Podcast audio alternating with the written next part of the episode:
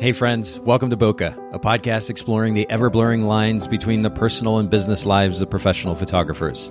This is your host, Nathan Holritz, and I'm happy that you can join me today in connecting with photographers and entrepreneurs as we discuss photography, business, and, oh, yeah, that sometimes messy thing that we call life. This podcast is brought to you by Photographers Edit, custom image editing for the wedding and portrait photographer. Just visit photographersedit.com. All right, Bokeh Podcast listeners, thanks so much for joining us for another episode today. And I'm here with a, new friend of mine. We literally just met, what, Isaac, about three weeks ago?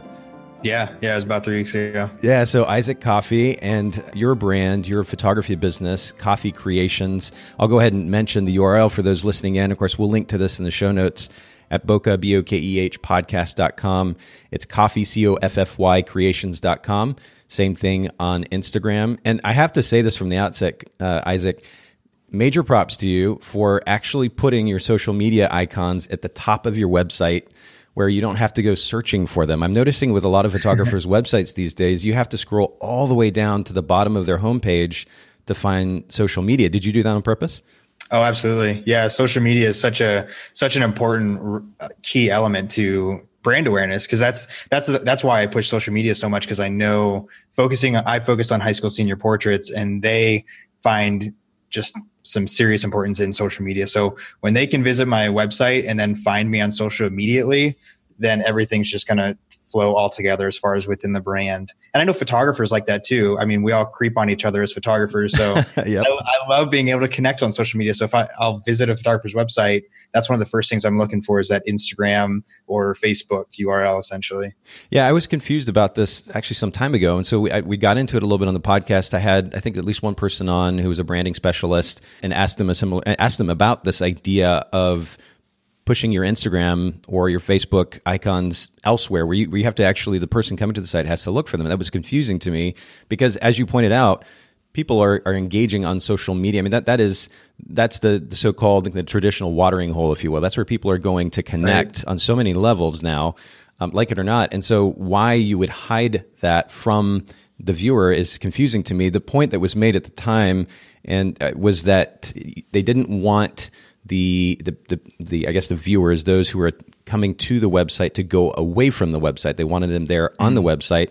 And I can understand the point of conversation to an extent, but ultimately, you know that uh, most know that you're not going to be able to engage with that photographer on a more personal level just by scrolling through their website. If you go to their Instagram account, their Facebook page, you can comment, you can like, you can actually create a conversation there, and it seems like a much more personal interaction.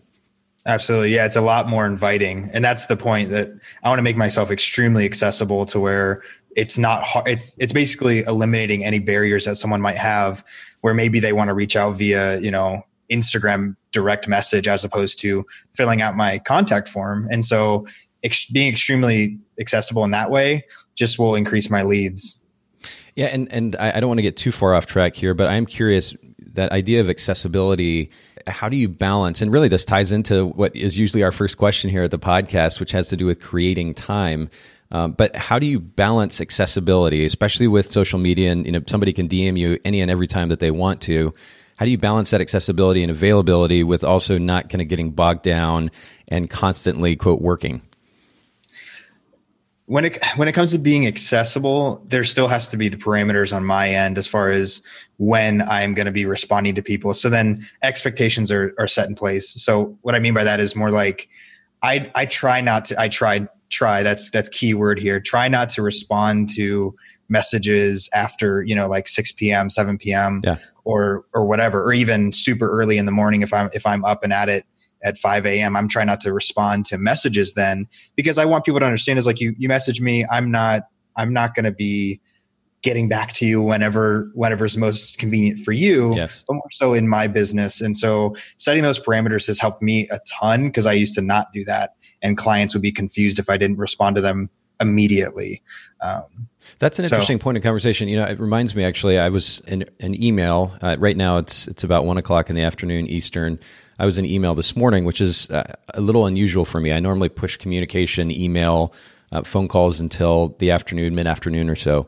And I sent out a couple of emails, and um, it, I was even thinking this morning as I was in those uh, sending those emails that I don't want to confuse the expectations that I have at least created with my my team, which is I handle communication around 2 to 3 p.m. in the afternoon because I then don't want emails coming into my inbox and they're like, well, why isn't he responding right now? So being consistent in the expectations that you set, following through on those is really important. There's actually a tool, little extra tip for those of you listening in here to get us started called Boomerang for Gmail mm-hmm. that enables you to be able to schedule that email to go out at a later time uh, for the sake of managing those expectations if you need to. So if you happen to be doing some work late at night, let's say it's 8, 9, 10 o'clock or whatever it might be, and you want to send out, go ahead and respond to these emails, but not send it out and create an expectation that you're going to be responding to communication at 10 o'clock at night. You can use Gmail or uh, Boomerang for Gmail, and it will enable you to be able to send that email out at a, at a more appropriate time that reflects that expectation that you're creating for your client.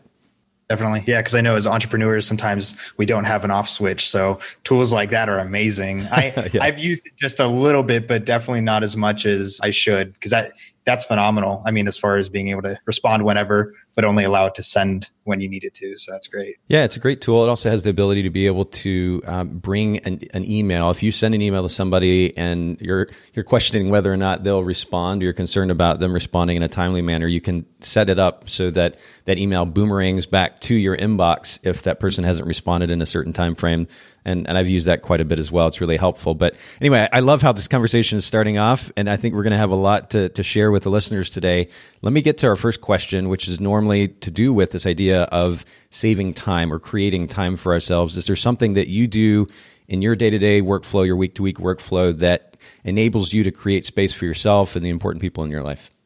Yeah, I was excited about this question because it, it's uh it's got a weighty answer if if you're ready for that. Yeah, um, let's do it. Yeah. So I I'm 24 years old. I'm younger. Um, I grew a beard so that I look a little bit older. so all part of the brand. But no, so I'm 24 years old, and about it's been about two and a half years ago. I was my business was expanding like like crazy. I was moving into a new downtown space. It needed some renovation, so I was doing a lot of the work myself while I was in just like full, I mean, full senior season essentially. And I, I started stretching myself so thin to the point where being in my first year of marriage, I completely neglected my wife mm. in a way that I just was so focused on building a future for her yeah. and for us that I, I was, I completely just forgot about it. it. I set it to the wayside and missed basically an entire first year of marriage, um, which is said to be one of the detrimental kind of like foundational building points in someone's marriage. Wow the wild part was what really kicked me on my butt was I struck a fever one night and um, essentially a virus attacked my heart. My immune system was just completely wrecked from the stress. Mm-hmm. I was sleeping probably three to four hours a night mm-hmm. and I had a heart attack. So wow. I was hospitalized for a couple days and then put, I mean, put out a commission for about a month. I mean, it was like a month of climbing stairs would hurt my my chest and hurt my heart. And the wake up call that came with that was this just wild understanding that it doesn't matter how young we are or how old we are or kind of what health we're at in our life if we're completely neglecting the important parts in life what's what's now mm.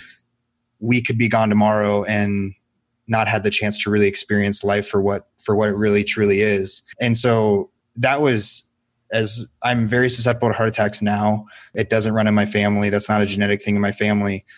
So it, it kind of has some big long term effects, but it, it, opened my eyes to the, the realization of that alone of like my wife is one of the most important things in my life that I can't I can't just throw that away because again if I die tomorrow, even if it's a car accident or something that's not health related, I, I will have completely thrown away things that I could have been enjoying.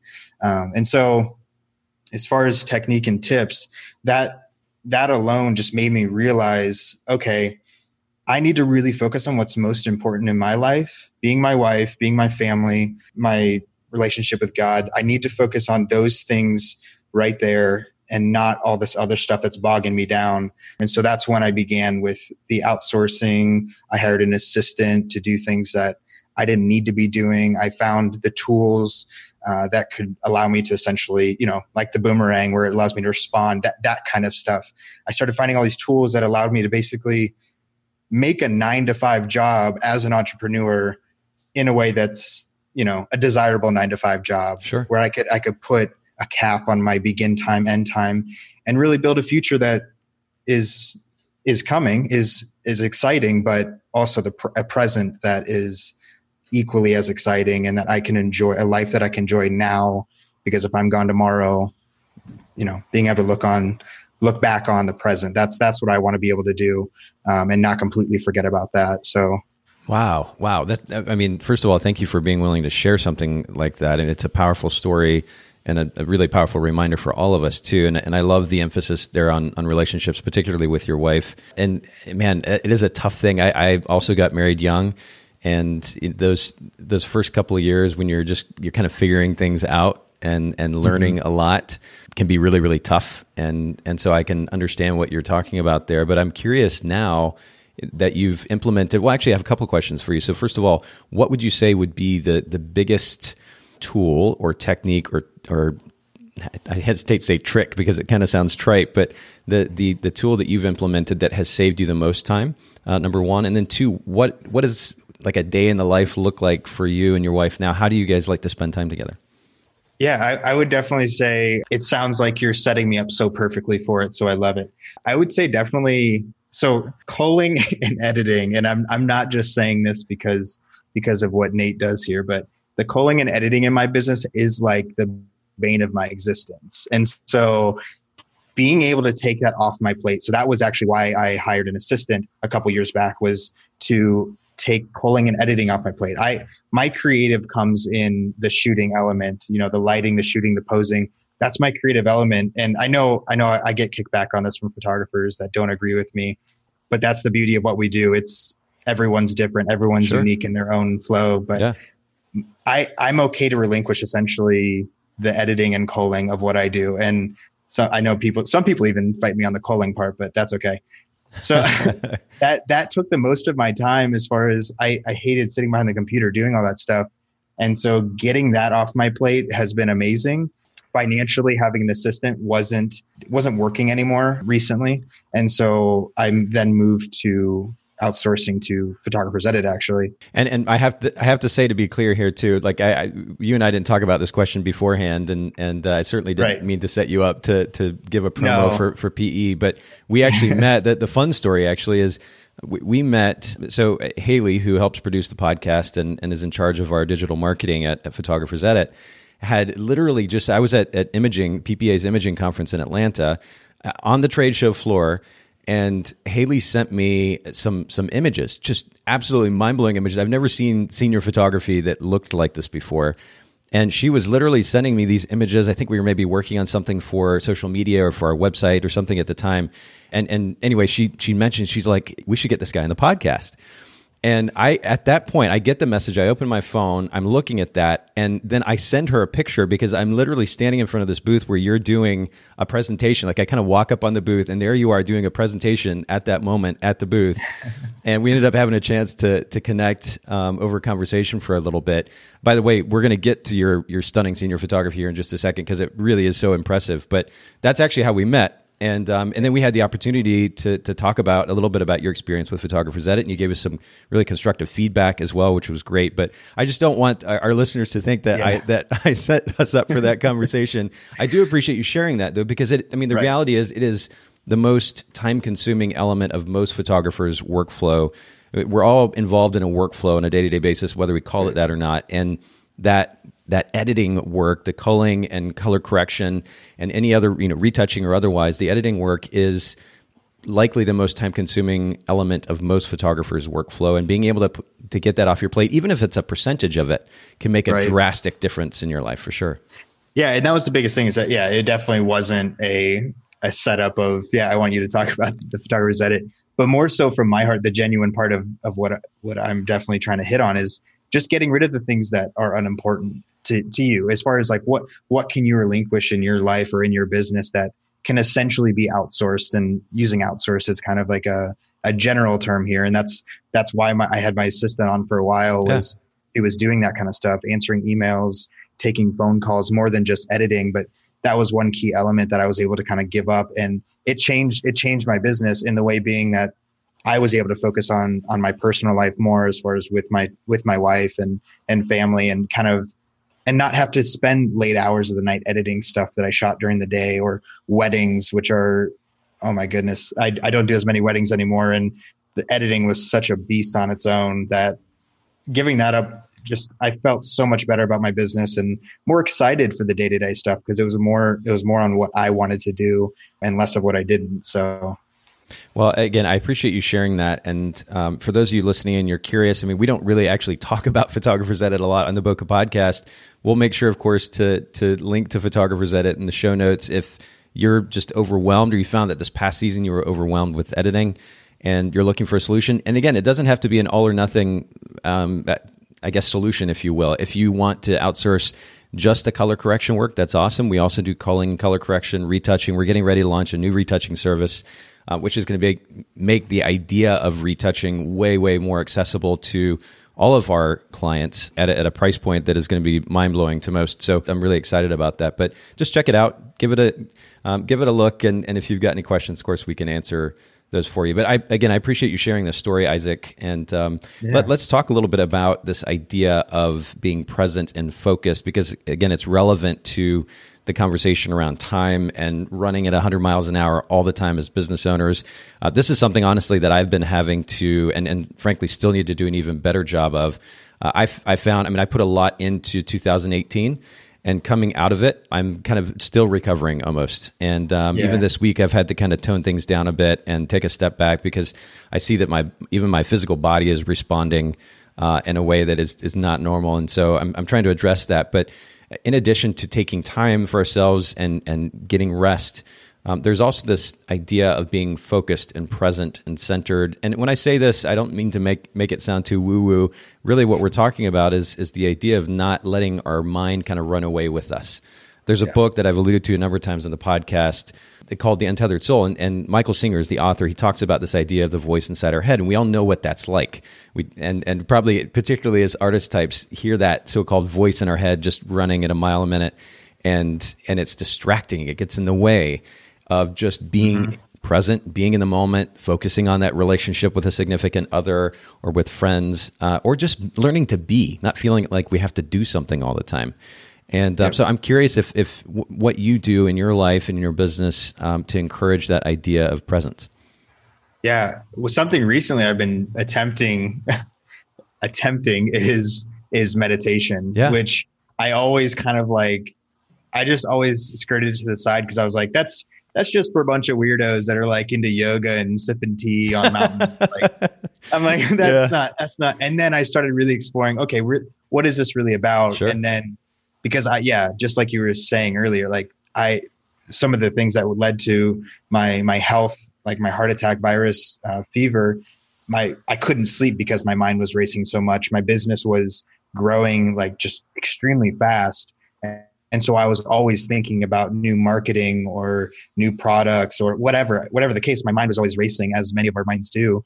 And meditation being the the thing that I recently have been discovering. I'm not extremely disciplined yet, but I've been attempting to do those those daily kind of stop in the middle of my workday and just close off everything and and sit for you know five to 15 minutes um, and just focus on not thinking and that's just such a hard thing for me because I'm always always thinking being strategic or or thinking about a conversation I'm going to have with someone that's maybe hard or difficult or what I might be having for dinner tonight as stupid as that sounds those things are just completely flooding my mind to where meditation has been huge. And so yeah and we were actually talking before the podcast started recording about 4 hour work week a little bit. Yeah. And that book just changed my mindset as far as the being present part of your question, being present and like more focused on on the the part, important parts of life, that that opened my mindset to like, okay, like I, I really need to to find the ways that I can I can be there more, doing the things I love while making ma- making more money or making the same money, mm-hmm. just working less. Yeah. Um, and so I, I won't go too much more into that because we kind of touched that a little bit earlier, but that book kind of really changed um, my mindset as far as where time is and and where I'm investing my personal time in business or personal life. So, and we'll make yeah. sure to link to that book in the show notes too. Again, for those of you listening in, Bokeh, B O K E H podcast.com, uh, Haley puts together a wealth of information for our show notes. And um, some of some of the podcast apps on your phones, you may be able to see them formatted correctly. Others, for some reason, don't render them correctly. So if you just go to bokehpodcast.com, we'll link to these uh, and other resources that we talk about here on the podcast episode in those show notes, and you can reference the show notes from other episodes as well. We'll make sure to link to that book. But one of the things that Tim has talked about, and I think Isaac, you summed it up really well just now, that the purpose of that book. He he's come back to say, look, you know, people have this misconception that he was actually talking about only working four hours a week. he, he had actually created a workflow that enabled him to do that. But ultimately, what he's talking about is what you just mentioned, Isaac, that idea of working intelligently and right. figuring out ways to be able to generate comparable money with less work uh, or less right. busy work, I should say more specifically. And I, I think that's important. I mean, if, if we don't, the whole idea behind starting, or large, a, a big part of the idea behind starting a business for ourselves in the per- first place is to be the boss of our own lives, right? Instead of somebody else telling us this is how you need to spend your time, we have the ability, the opportunity to be able to create the life that we want to. But it's Definitely. easy to get lost in the busyness of it all and if we don't take a step back and develop a certain level of self awareness and and be able to look at our business objectively, we are just going to get burnt out. And so, being intelligent about how we spend our time and how we run our business is really important. So much of what this podcast is about is that. And I hope that we've somehow made a difference in, in our listeners' lives in that way. The other thing that you mentioned was was meditation, and again to this idea of awareness. You know, it's it's easy to get caught up in the idea that meditation is not thinking about anything. Uh, right. Uh, but so much of meditation, I've learned anyway, personally, is about awareness, more about awareness than just simply not thinking about something. It's awareness yeah. of your thoughts. And one of the beautiful elements of or ideas behind being aware of your thoughts is the significant that the significance of those thoughts not actually being you. Uh, and this is again what Michael Singer talks about in, in, his book. It's these these thoughts, these almost the narration. Your mind kind of narrates what's going on around you, and I think a lot of that has to do with our, our human tendency to try to make sense, to categorize, to organize information as it happens around us, as we listen to, it, as we see it, as we experience it. Mm-hmm. And our mind is trying to, to do that organizational work and yet to give it too much significance can actually be inhibitive to, to living a really really great life. So simply being able to sit and see those thoughts and, and as i know I've talked about this in the podcast before but it's such a powerful concept. Michael talks about seeing those thoughts in, acknowledging them, and then kind of seeing them out. And, and when I meditate, that's kind of how I'll do it. I'll, I'll, literally see it almost like seeing it out the door. Like, okay, there's a mm-hmm. thought, there's an idea, cool. I'm not going to try to fight that because finding that tends to only encourage thinking about that thing. So instead, I see it, I acknowledge it, and I see it out. And you repeat that process over and over and over again. And even the, as, as short a time frame as 10 minutes, you'll find yourself just kind of deep in this so called meditative experience. And it's really powerful, it's relaxing, um, it's calming. And it, and it gives you a sense of presence that is extremely, extremely powerful. So we'll also link to this book again in the show notes. But I really appreciate you sharing your perspective on that, Isaac, because I think it's a it's a a powerful one. It's a simple idea of not getting so caught up in this idea that it's you know this this hippie behavior, if you will. And I like that our culture yeah. has making it more mainstream now. But an awareness yeah. of thought that is so so important, and not not giving so much significance to that thought that we are labeling those thoughts as that is me but instead enabling or uh, being aware of the fact that those thoughts they're ideas they're objects almost that we can choose how to interact with and we can choose to give the ones significance that are actually beneficial to our life and those that aren't yeah. we can let them go and i yeah. think that's really really powerful and I, I, definitely like to add real quick is just that i think for me what really unlocked it or kind of made me realize the importance of it was finding guided meditation hmm. and that's where what you were just saying earlier is kind of that misconception of it's just stop thinking which is so much harder to do than anything and it's not really the full the full force of what meditation can do. Yeah. And with guided meditation, I found the app, which I'm not one of those guys that just uses a bunch of apps for everything, but the app Headspace has been huge in my life. My wife introduced it to me, showed it to me, and said, "Hey, try this out."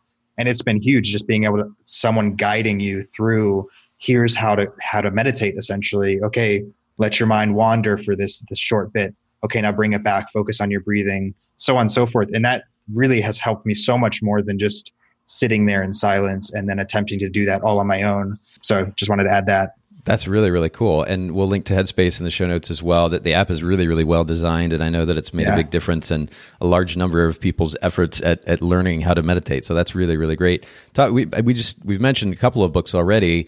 What is one of the most impactful books that you've read, whether it's a, a you know, book that has been helpful to your personal life, your business, or both? What, what would that be? Yeah, I, um, fairly recently found one that was both business and personal and it's called never split the difference by chris voss okay and uh, he is a former FBI hostage negotiator. Wow. So, what he takes in this book is he says, I'm going to teach you essentially to negotiate and um, understand the human psychology in everyday life, almost as if your life depends on it. So, he takes all his years of experience of being in the FBI, saving lives, that he realized, he said, Oh, I can take these same concepts that I use talking to all these, I mean, just high, high profile hostage case, cases and apply it to negotiating a, a car sale, negotiating a higher salary in your job if you have a job, or taking it into the business just in the sales perspective. This thing just hits so many elements in, in personal life and business life that um, it really opened my eyes to just understanding people better.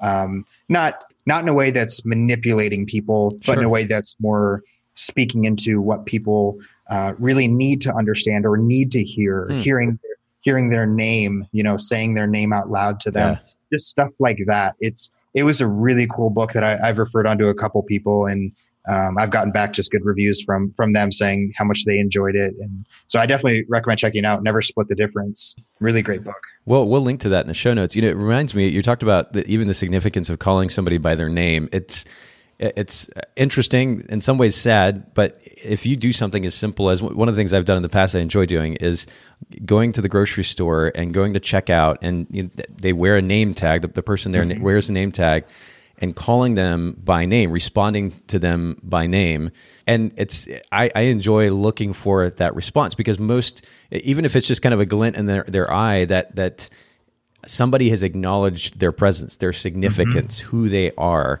It's amazing how small things like that can make a difference in the way that you engage with people. And it reminds me of, of, of course, an iconic book at this point, How to Win Friends and Influence People. Yes. And and that book talks about a similar idea as well. But I love that. We'll make sure to link to that book in the show notes as well. And uh, for those of you listening in, uh, you've already got three books now from from this episode. You're going to have to add it to your Kindle or go pick them up at the bookstore. This is this is really good. So let's make a transition to, to talking a little bit more about photography. And honestly, I've, I've really enjoyed the, the conversation thus far. I love kind of delving into the personal elements of living life as a professional photographer. But I do want to talk about your business. I'm curious how long you've been a professional photographer, and talk to us a little bit about how you got started. Yeah, I started in high school. I uh, joined the the high school newspaper. Uh, they asked me to be a part and, photograph and tell stories just throughout the high school and sports and all that good stuff. Then ventured on to other basically media classes. Like we had a video production program, which was really cool in high school, and then um, the yearbook, of course, and all these classes started gravitating towards like my desires. So I I kind of just full head first my senior year went into all of these different classes and um, f- fell in love with it. But as i was trying to figure out what i was going to do after high school i started looking at the average salary of a photographer on i don't know probably wikipedia. Yeah and yeah. everything i kept coming everything kept coming up saying the national average for photographers is 20 grand. And it was just an eye opening me just being this vulnerable little high schooler saying like oh my gosh $20000 I that I might as well just work at Wendy's. Like that's not that's not going to feed a family or be able to allow me to travel or whatever the case. So um, so I went off to college and still still did photography on the side, but had no intentions of becoming a photographer. Uh, and I assumed the more and more I just kind of grew the business on the back end unintentionally. I realized, you know what? Screw this. I don't care about national averages. I don't care about the fact that I live in a super small rural town I'm going to make this successful regardless of any other status quo and just mm. go for it. And so I dropped out of college and went full force. I still maintained a part time job, but I went full force into my photography. And within a year or two, I went full time. So I've been doing it for about six years total, six or seven years total, and full time for about three now. So it's been just a quite an adventure, but I, it's it's been amazing just to kind of kind of look past those those things like like that national average Yeah. of salary. Like that was just that was just complete lie. I mean, I could see how that may be pulling from I, I don't know, maybe I don't know if where that that is coming from because that's definitely not it's all over the board as far as photographers and business owners and so I definitely encourage if anyone's listening that is looking to get in photography or just starting out and is discouraged hearing that you can't make money in this industry there's definitely a way to do it and it's just more about your mindset and kind of where you want to take it and your dreams so Hundred percent, and and you know I, I hear the word dream, and you know for, unfortunately that that word is thrown a lot around a lot these days, and it's almost become a cliche. But the reality is that if you're if you're smart about if you have an idea, a goal in mind, we talk about this idea of a big picture view here on the podcast quite a bit. Um, but if you have an idea and you put together a plan and then just go for it, there's little reason these days not to be able to create a sustainable full-time professional photography business. There are I mean we've talked about so many different elements here on the podcast and over 200 episodes of running a photography business. There are definitely different uh, elements of that to, to be considered in order to create a sustainable business. But ultimately, a decision to to go for it. Um, that's where it starts, and I love I love that mentality that you have a lot of times it's easy to get inside our head. And again to our earlier conversation give too much significance to some of those thoughts and that becomes inhibitive to our our ability to actually create something really great. So i, I love that you've that you've just thrown yourself into it that you've gone for it you've made it work major props for that. And i think that's what really wonderful encouragement for those listening in. Again not to minimize the significance along the way of being aware of your numbers and uh, understanding a very and we're going to get into this here in just a second but having a, a very clear brand position which not only enables you to um, to be able to create more distinction to those potential clients but also ultimately just to market a lot easier. Uh, there are so many and those and, and other elements of course that we've discussed here in the podcast really important to keep in mind but you do have to be willing to just throw down and run with it and put the work in. And uh, so again I, I congratulate you for that. I give you major props for that. I love the Yeah. mentality and I can very much relate to it. Sometimes, sometimes you do have to kind of just figure things out on the way, you know, kind of the jump Yeah. off the cliff and build your wings on the way down. I, I don't like that as a, um, like a, an all encompassing philosophy, but I can very much relate to that idea because sometimes you do have to just go for it. It's easy Right. to get stuck in the questions and the questions from other people too, like questioning your, your ability or your motive or whether or not this thing's going to work. And you know, you bring up an interesting point about statistics. It is good to develop a certain awareness of statistics. In, in mm-hmm. some cases, and even many cases, maybe you can go beyond those statistics. But it's interesting. I think a lot of photographers don't realize, I've mentioned this before in the podcast, but roughly 70, 75% or so of just weddings, if we look at weddings in the US, are photographed for two grand or less and and then the next 15% or so for between 2 and 4 grand and then the rest is on that that top end. So you know 5 to 10% uh, beyond 4 grand. And so that's the reality of it. And then if you also consider the fact that there are a lot of part-time photographers you begin to understand why those numbers the kind of the annual income numbers might be so low. Uh, but the fact that you were able to kind of step beyond that and create a life for yourself is great. And I, I want to understand a little bit better, first of all, what you've learned through that process. What is one of the biggest lessons that you've learned as a business owner so far? In fact, let's let's spin it another way. If you had 15 seconds to give a piece of advice to a, a relatively new photographer that you've learned, so they, they can avoid making maybe the same mistake, uh, what would that thing be? Yeah, you you kind of said it already. Actually, what I found, I think, what I found in in doing everything is that setting setting the goals that are attainable. That that's so important. But the bigger thing is setting goals that don't have to be what everyone else's are. So Mm. what I mean by that is saying I, I want to be this phenomenal, amazing photographer that's making. I know I'm going beyond 15 seconds right now, but um, I want to be that. I want to be that photographer that's traveling all over the world, making thousands upon hundreds of thousands of dollars, all that good stuff.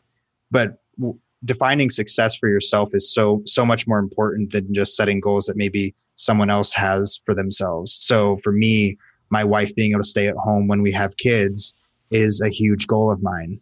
So I, I've set that as my as my goal coming up soon. My goal coming up soon this next year is to completely replace her income. Wow. And so that's a goal. I, I have an actual number. Obviously, I know what her her salary is. yeah. It, it has a number to it, and I know where I need to be, what I need to be taking home, and that's my goal for this year. And so, that's my realization is if we set attainable goals, we can we can make our own successes. No one else, no one else defines success for us.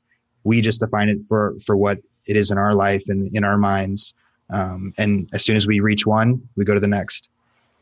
That's good, you know, and and I think this this has again been a point of conversation. I think even more so as of late on the podcast, but it's it also bears repeating. That is the idea that if we're really clear about what we're trying to attain, what goals we're trying to reach, that that can literally drive everything that we do. And it makes it, it, takes away a lot of the confusion of do i do i what genre do i even photograph? And then within that genre what target market do i go after? And what's my brand position going to be? And wh- what should i charge? All of these things can ultimately be determined largely by our bigger picture goals. So taking the time to establish those big picture goals, that big picture view, again, as I mentioned earlier, is really important because it can literally drive everything that we do. It takes away confusion, it encourages efficiency because now you're not spending time on things that are irrelevant.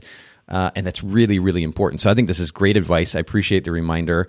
Talk to us about your photography business's brand position. And, and for those of you listening, and maybe you've not heard us talk about this before or not very much so far, and what I actually give as a, a definition of sorts to our guests coming on the show for the idea of a brand position is the unique value proposition that your business brings to your market that truly sets it apart from other photography businesses in that market.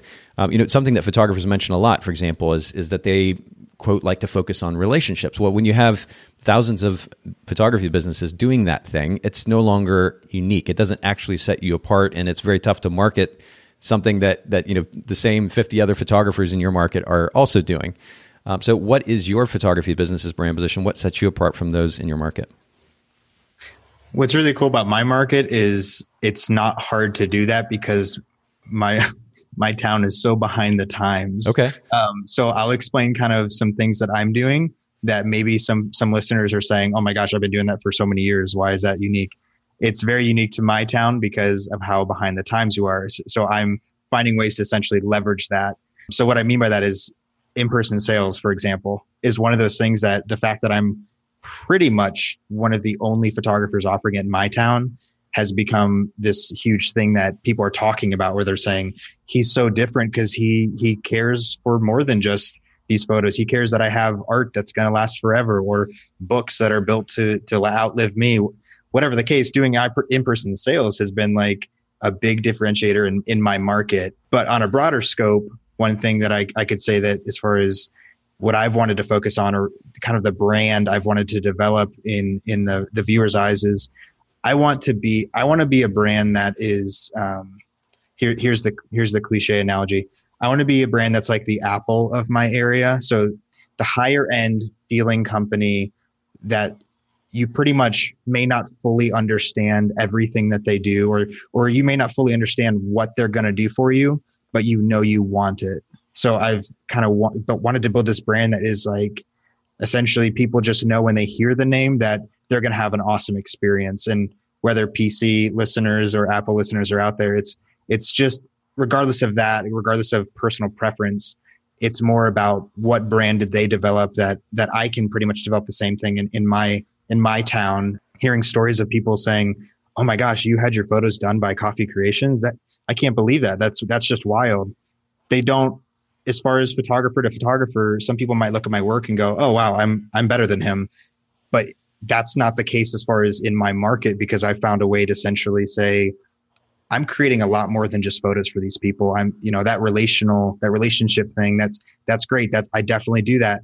But I've created a brand that's so desirable, essentially, that people are they're wanting to buy it without fully understanding what it is. And I don't know if that's, I'm not trying to sound pretentious in that way. It's just more, you know, it's just more of a, um, I don't know. I don't know what I'm trying to say. well, I, I, think, I think you're getting to a couple of interesting points. Um, first of all, one, one that's interesting, you made that, that comparison between Apple and Windows. You know, Windows realized that Apple was creating an experience that people wanted. I, to the extent that they're spending, in some case, you know, days in line for for some of their products too, right? Um, right. It gets pretty crazy. And you'll see this if you ever go to a big mall where there's both an Apple and Windows store or Microsoft store. Microsoft literally copied what Apple was doing with their their storefronts because they understood the experience that Apple was creating was generating such a buzz and a following um, that it was worth trying to emulate. I mean, it's and it's hilarious. It's so identical. I think I was actually at a mall at one point where those two stores were either right next door to each other or like right across the hall from each other, the hallway, and it was just hilarious. To, I mean, it's so funny to see that that Microsoft didn't even shy away from identically matching or copying what Apple had done, but they understood the, the significance of the experience that you were talking about. You mentioned that you're in a small market, and um, there's it's interesting. I'm I'm actually on your your homepage right now, and again, for those of you listening in, if you go to coffy c o f f y creations.com, you can see this. But the first thing that comes up when I get to your homepage is your senior experience. Um, and, and I love that because it plays on this idea that you're talking about of being the senior photography experience in your market. You're you're lucky in that you're in a smaller market, so it's easier to create these distinct brand positions against the rest of the market. I had a similar experience as a photographer in the Chattanooga area uh, way back in the day when this idea of journalistic wedding photography was a new concept. California mm-hmm. was doing it, but here it was still very very traditional and um, you know the the standing stiff and smiling at the camera with big studio lights inside a church like that was that was what quote good photography wedding photography was. And we had the opportunity to be able to create a distinct brand position as being this modern wedding photographer in a small market because nobody else was really doing it and so you have a really cool opportunity to be able to do something comparable there. But your the statement, your senior experience, that you're not saying you're a senior photographer. You're saying you are the senior photographer. And I love that you're trying to create a brand that is just that, and you're not shying away from it. Um, will you comment a little bit on that? Was that a tagline that you came up with, and does it play on that idea? Absolutely, yeah. I um, I've got my brother owns a marketing company, and I've got friends that own other marketing companies that I've bounced a lot of ideas off of. And a big understanding that I've found through through conversations with these these awesome awesome uh, individuals was the realization that I I need to speak directly to the seniors. So let's talk exact like senior portraits specifically. So I realized that I, I was trying to split everything as far as I thought. Well, parents are paying, so parents are the client and also seniors are booking because they're the ones being photographed. So I was trying to split my efforts essentially and focus on seniors and parents. And um, in talking to some of my friends, it was a realization that no, I, I need to talk directly to the seniors because the seniors are then going to relay that to the parent. Most often than not, um, the the seniors are the ones talking to me first or reaching out to me first, making that first contact or at least they told their parents, I want to have Coffy do my photos. Um, and then the parent reaches out. So the branding all kind of focused around that, that it's, I'm talking directly to the student, to the senior. Um, and I want them to understand it's like, picture yourself in this experience. So I paid a company essentially to create a video to really kind of encompass what that experience looked like and show people here here's what you're going to get here's how you can fit yourself into this video we made sure not to just do one senior essentially like just to show one senior one strategy we essentially talked about was we need to show a bunch of seniors guys and girls so that whoever's watching this video can easily just insert themselves into what we've created and so that was kind of a huge huge focus of ours and i did i did hire a copywriter so i i told them, I said, listen, here's here's kind of the focus I want. Here's how I want to relay info to the seniors. Now help me put it into words because that's something I'm I'm not very good at. And I was able to identify that earlier on. And I hired someone that was paid or their their profession is to write copy. And so they helped me essentially put everything I wanted to into words. So everything, every page, almost every page on my website is written by someone else but it's my it's my voice just coming through them if that makes sense that's i mean there's so many talking points ultimately here uh, potential talking points but one of the things that's interesting you mentioned is actually taking or making the investment in a copywriter uh, this is something that is not uh, very obviously not done on a lot of photographers websites and i think it can be inhibitive on multiple levels, but particularly when it comes to, again, effectively communicating what your brand is about. If you have somebody who is an experienced copywriter who knows how to take, you know, what, what might be a two or three paragraph uh, expose on an about page and condense that to something that is, you know, a sentence or a couple of sentences that can sum up like an experience, or take what might be three or four sentences to describe what you feel like your brand position's about into a phrase that's three or four or five words. Not only does that help clarify things in, in the minds of your potential clients, but it makes it so much easier to be able to effectively market, to create a marketing campaign on Facebook, for example, uh, because yep. now you're not struggling to try to figure out how to fit you know, enough text or a bunch of text into that that little ad that you're about to run. Um, so that's a really interesting note. And I also like that you're speaking directly to the seniors. We, we, all know that, at least in most cases, the parents of these seniors are paying for the sessions. But if you right. can get the seniors or create fans basically of those seniors and they're talking about it and they're excited about it, you know that pressure is going to be put on the parents then to kind of follow through. Yep. And um, I think that's an interesting kind of guerrilla style marketing effort um, that's really, really great. Um, I want to let let's actually it's a great segue really to get into to something that you mentioned. I think you began to allude to earlier, but this, the idea of focusing on senior guys because eh, you know, we see senior photography. First of all, it's not. I think it's still kind of an underdeveloped niche in some ways. There's so many wedding photographers or maybe family portrait photographers. For the longest time, senior photography was kind of dominated by companies like Lifetouch or Olan Mills. And right. now there's this opportunity for photographers to come up and, an individual sole proprietor uh, businesses to come up and take over that niche. And yet, so much of what you see in senior photography, at least on the front end when it comes to marketing and Instagram and so forth, is the female senior. But mm-hmm. guys, that's something that maybe isn't quite focused on as much. And so I like that you're focusing on that niche. What kicked off this particular focus for you? with photographing guys, I kind of realized as far as how to communicate to them better. And so being being a guy helps, obviously. Like that's kind of one thing that really helps. Yeah. But I, I fully believe that anyone can do this. Essentially, if you can match their tone, like if you can match their tone and kind of speak their language, and what I mean by that is not talking slang, just like being trying to be cool when you're not cool. Like that's not what I do. But I kind of get a vibe for them when I when I meet them in the room and just say like, okay, here here's kind of what the level they they're at. Here's where you know they're coming in not very excited about about having photos done, and most often it's actually this is what the flip for for girls. It's usually the parent reaching out, and then they're bringing their son along for the for the session. Um, so I've tried to essentially find ways to to make the guys excited for their session. Hmm. Where pretty much I can I can kind of say that almost every single time I bring a guy into the studio to meet with them before their session, they're almost always leaving excited. Even if they don't say it, I can tell their their entire tone has shifted after I'm done talking to them. And so here's kind of my my key takeaway is essentially with every guy, um, I'll ask them about like what their their hobbies, their interests are. This is the typical stuff that you would kind of want to know with any client.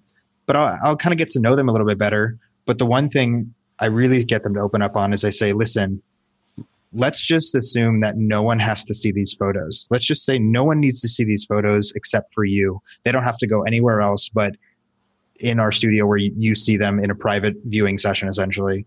What's the one thing you would really love to photograph that no one else has to see? Regardless of how cheesy you might think it might look, regardless of how cheesy maybe you saw on the internet with a, a, a guy in his car regardless of that, what's the one thing you would really enjoy seeing yourself in? And that's where they start opening up about something like, oh, yeah, I don't really show this off much, but I, I'm a bowler. I love bowling. Okay, awesome. Great. Let's talk about that for a bit. And so I st- start getting to open up about these ideas. They start envisioning these, these photos that maybe initially they thought, oh, that'd be so cheesy if I brought that up but then I was able to kind of put paint this vision in their mind of like, no, we can make this look legit. The photos that uh, Nate was talking about near the beginning that they edited for me was actually a guy that said I, I like to snowboard, and that's something I enjoy doing. That I'm, I'm not a professional snowboarder. I don't plan on snowboarding anywhere, but I like snowboarding. And I said, okay, awesome. Well, it's gross out right now, so we can't really shoot outside, and plus it's extremely cold in Ohio, so I don't really want to anyway. I said, how about we take some fake snow and create some really cool snow stuff in this in the studio? And we started painting this picture, and he just got so excited. He got thrilled because then he he's just like, okay, he can he can envision it wearing his goggles, bringing in his board that he loves and cherishes, and so painting the picture for them really helps kind of kind of bring it into where they get excited about it. And that's the something that clicked with me recently that guys kind of they they want to be treated the same. They want they want to look cool. They want to look awesome just like the girls want to look awesome for their for their Instagrams and they want to they want to look great and feel great. guys want the same thing. They just don't know how to express it. Hmm. They, they don't want to seem like, they don't want to seem girly because they're excited to have their photo taken. They don't want to seem like weak because they, I don't know, they want to go into a field and take pictures. Like being able to kind of bring that out, then, then they're understanding, okay, that's awesome. And helping them understand that no one else has to see these photos. If, if you don't love them that much, if we create something like that's super cheesy and you see it and you're like, oh, gross. Okay, cool. No one else has to see it. Helping them understand that has just like allowed me to open up so much more guys, so many more guys to to these ideas that are out there and different and unique. Okay, so so many different directions again that we could go here the conversation, but I I, I want to go back to to first this idea that you are and it's a very simple idea, but it's a powerful one. Everybody listening in, key into this because this is huge. You are effectively able to speak the language of these male seniors uh, because you are you happen to be male yourself. And and again, whether you might think that's a simplistic notion or not, it's a really important principle to keep in mind, which is in addition to establishing a big picture view, which drives the business model that you're creating, part of that effort to find the business model, or more specifically the niche, uh, the particular market that you're going to go after, is to go after a market that you can effectively relate to uh, or feel relevant to and more ideally that you can speak the language of. And I think that's a really important idea to keep in mind. Again, it makes the marketing effort so much easier. And then your interaction with that market is less contrived as well as a result. And I think that's really huge. And then, especially when it comes to teenagers, I mean, they can read you like a book and they know if you're putting on a show yeah. or not. And the fact that you can be yourself, more yourself, in the way that you engage with them, I think is really important. So this is really good. Uh, you mentioned yeah. uh, let, let's let's kind of build on what you were just talking about. I mean, it's not that you've not photographed girls as well, but as you make this move toward photographing senior guys more and more, what have you noticed is are, are the the bigger differences? You, you, already alluded to one, but maybe sum up the biggest differences between photographing female seniors and male seniors as far as I, I, don't know if it might be the way that you have to interact with them, um, the mentality that they bring to the picture, as you alluded to just a little bit ago. What are the biggest differences? So with with guys and girls, I, what I said, what I did say earlier, the similarity would be definitely that the guys want to be feel awesome and feel amazing. The biggest difference being that you can't pose them the same. So, so there's with girls, there's tons of just options out there as far as how you can make them look great. But with guys, you're kind of um, I wouldn't I don't want to say limited because it's just different. And so with that, understanding kind of their personality, understanding their personality, then being able to show that in their photos is huge. So one one example essentially is there was a high school guy that um, he was a wrestler. He built just really kind of muscle, like just you can tell he was proud of his physique. So like I was able to essentially say we don't need to be cheesy with your I forget what those are called the wrestling what are they what they wear. I forget they're called. Yeah I, I I don't know the name either but I, I, know what you're referring to. Most of us can probably guess. There's a yeah. picture in their mind of, of the, yeah. the, the tight yes. suits that they wear for wrestling. Not the most attractive thing but I said I said okay listen we're going to photograph it pretty much waist up and make you look super cool. So we bring out the spray bottle we look make it look sweaty. This is sounding weird but you know you know where I'm going with this making it look just like a like a Nike ad or you know Gatorade commercial. Sure. I kind of I, I put that in their mind so that they understand like yeah, this can look cool and you're going to look tough. You're going to look awesome.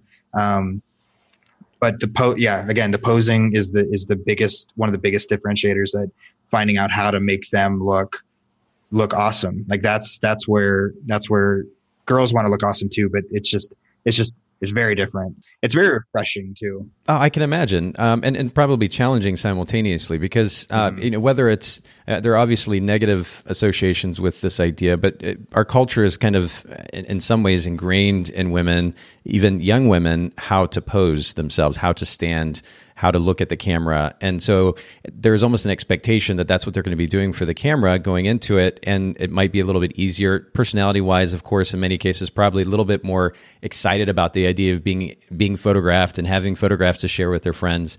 Guys is probably a little different vibe in many cases, and so mm-hmm. I, I, like that you were uh, that you were first of all creating an environment for them in which they feel comfortable sharing who they are through their interests and and encouraging the idea that you're going to highlight those interests through photography that probably sets the tone sets them at ease a little bit more. But I can imagine the posing would be a, a, little bit. Um, uh, just a different experience. I never had the opportunity, maybe once, that I ever photographed, um, once or twice that I photographed seniors and maybe one of those times was with a guy. So I don't have a, a, ton of experience. I imagine that it would be kind of difficult going into it, but uh, that is definitely something to keep in mind. It seems like a lot of it would be driven by creating a comfortable environment for them. And you know, you alluded to those pictures earlier too.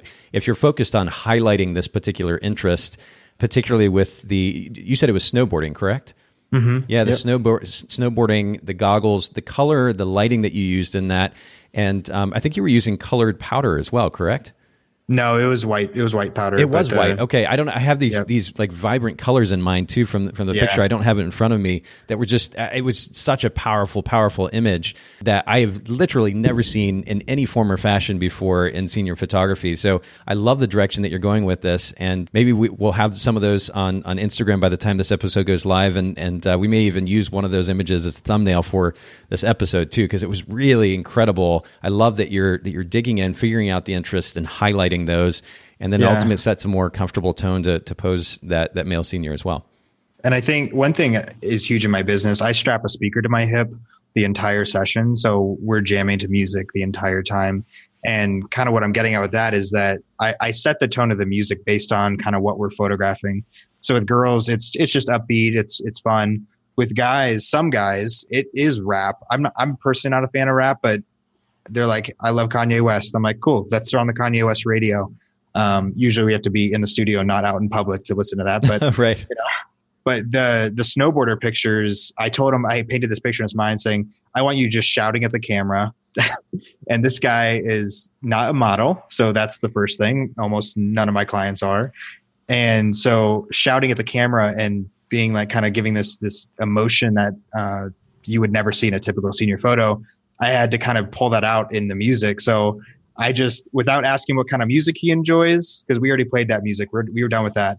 Without asking him, I said, "Listen, I'm going to put on this hardcore, hardcore music, this screamo music, and I'm going to turn it loud so you don't have to really hear yourself in in this quietness of the studio, and you're just going to be screaming." And I, I even screamed with him. So wow. behind the camera, I'm just shouting with him because I didn't want to make him feel stupid. Yeah, yeah. It, it's stupid feeling. You're just in silence and you're just shouting at a camera.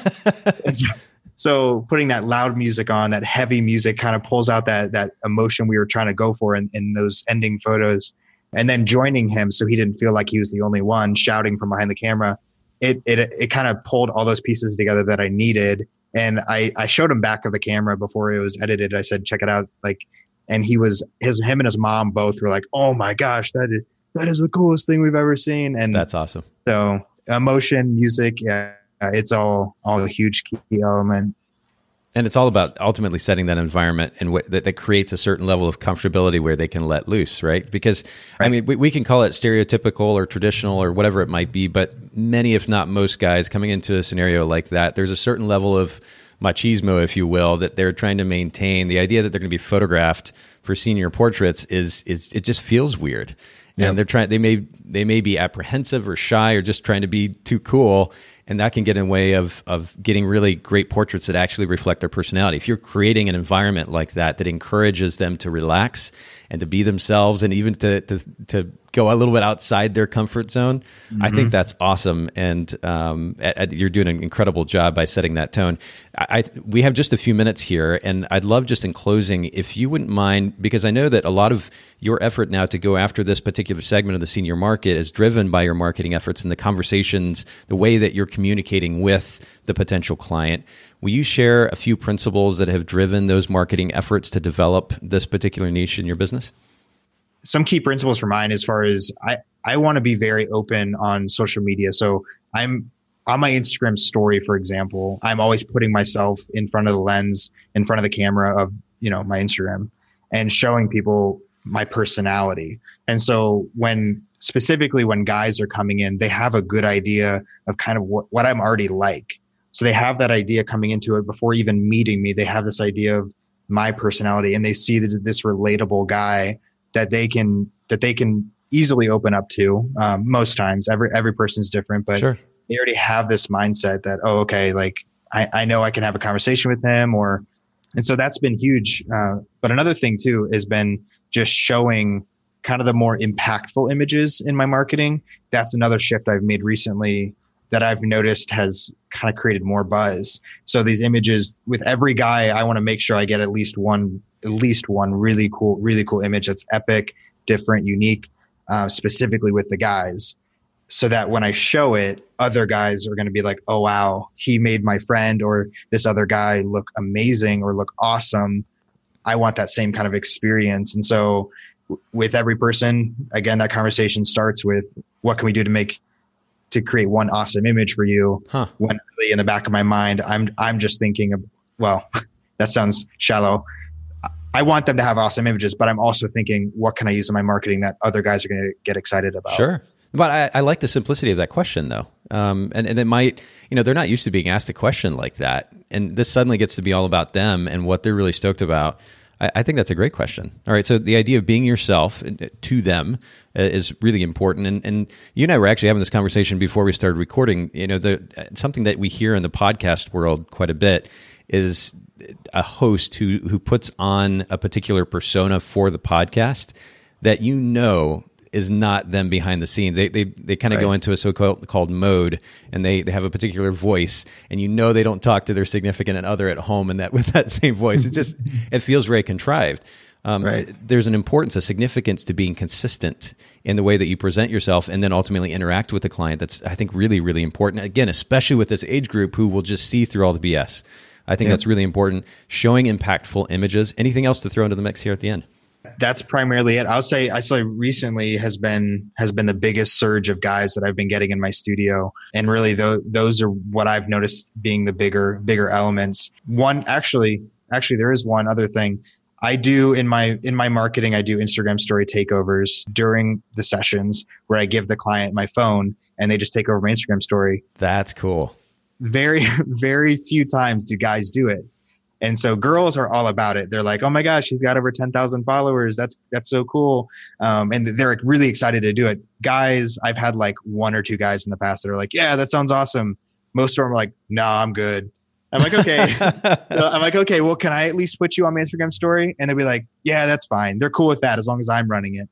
And so I'll I'll do some selfie videos of me and the guy, or I'll just do some behind the scenes videos, you know, photos from my camera onto my Instagram story because again in the back of my mind all i'm thinking about is their friends watching it their friends being able to see how i interact with you know with their buddy that's getting their photos done being able to see that it really just opens up their eyes to just like how non-stale it is or how how that's much fun great. we have so that's that's a really great idea. I mean, Instagram takeovers is is something that's happened for some time now in our industry, right. we've we've even utilized it at, at Photographers Edit. But the idea of of having a senior take over for you know i mean in many cases you're you're pretty young isaac at 24 but but um, a lot of photographers they're in their 30s maybe even older and it may just be that the content that they're putting in their instagram feed or even particularly in their stories may not feel as relevant to their target market and so right. letting the senior take over, I think it's a brilliant idea. And that's a, that's a great way to end this conversation. I think a good tip, good piece of advice for those listening in. I really appreciate you making time to, to share with us today. And I know we could probably dig deeper into this. Um, but for the time being, will you just share where our listeners, one more time, where they can find you online, social media, website, etc.? Absolutely. I, I, definitely encourage everyone that's listening to check out the website because it's it's very kind of focused around seniors, and so that's Coffy Creations, C O F F Y creations.com. And then, uh, pretty much that's my, that's my handle for all social media. So coffy creations on Instagram, uh, Facebook, you can find me everywhere. Feel free to send me messages. I'm, I love interacting with other photographers and other creatives. So definitely connect with me and, and, and let's open the conversations. That's awesome. I really appreciate you making yourself available. I appreciate you making yourself available today too to do this podcast. Uh, again, for those of you listening in, we'll make sure to link to all the resources that we've discussed. A wide ranging conversation. I really love that. Um, at Bokeh, B O K E H podcast.com. Again, C O F F Y creations, coffycreations.com. Same thing on Instagram. Thanks again, Isaac, for doing the Bokeh podcast. Thanks for having me. Thanks so much for listening to the Bokeh Podcast today. Will you let us know what you think by leaving a review of the podcast in iTunes or maybe in the Apple Podcast app? And I'd love to hear from you personally with your thoughts about the podcast, maybe suggestions about future topics and guests for the show. My direct email is nathan at photographersedit.com. The Bokeh Podcast is brought to you by Photographers Edit, custom image editing for the wedding and portrait photographer. Just visit photographersedit.com.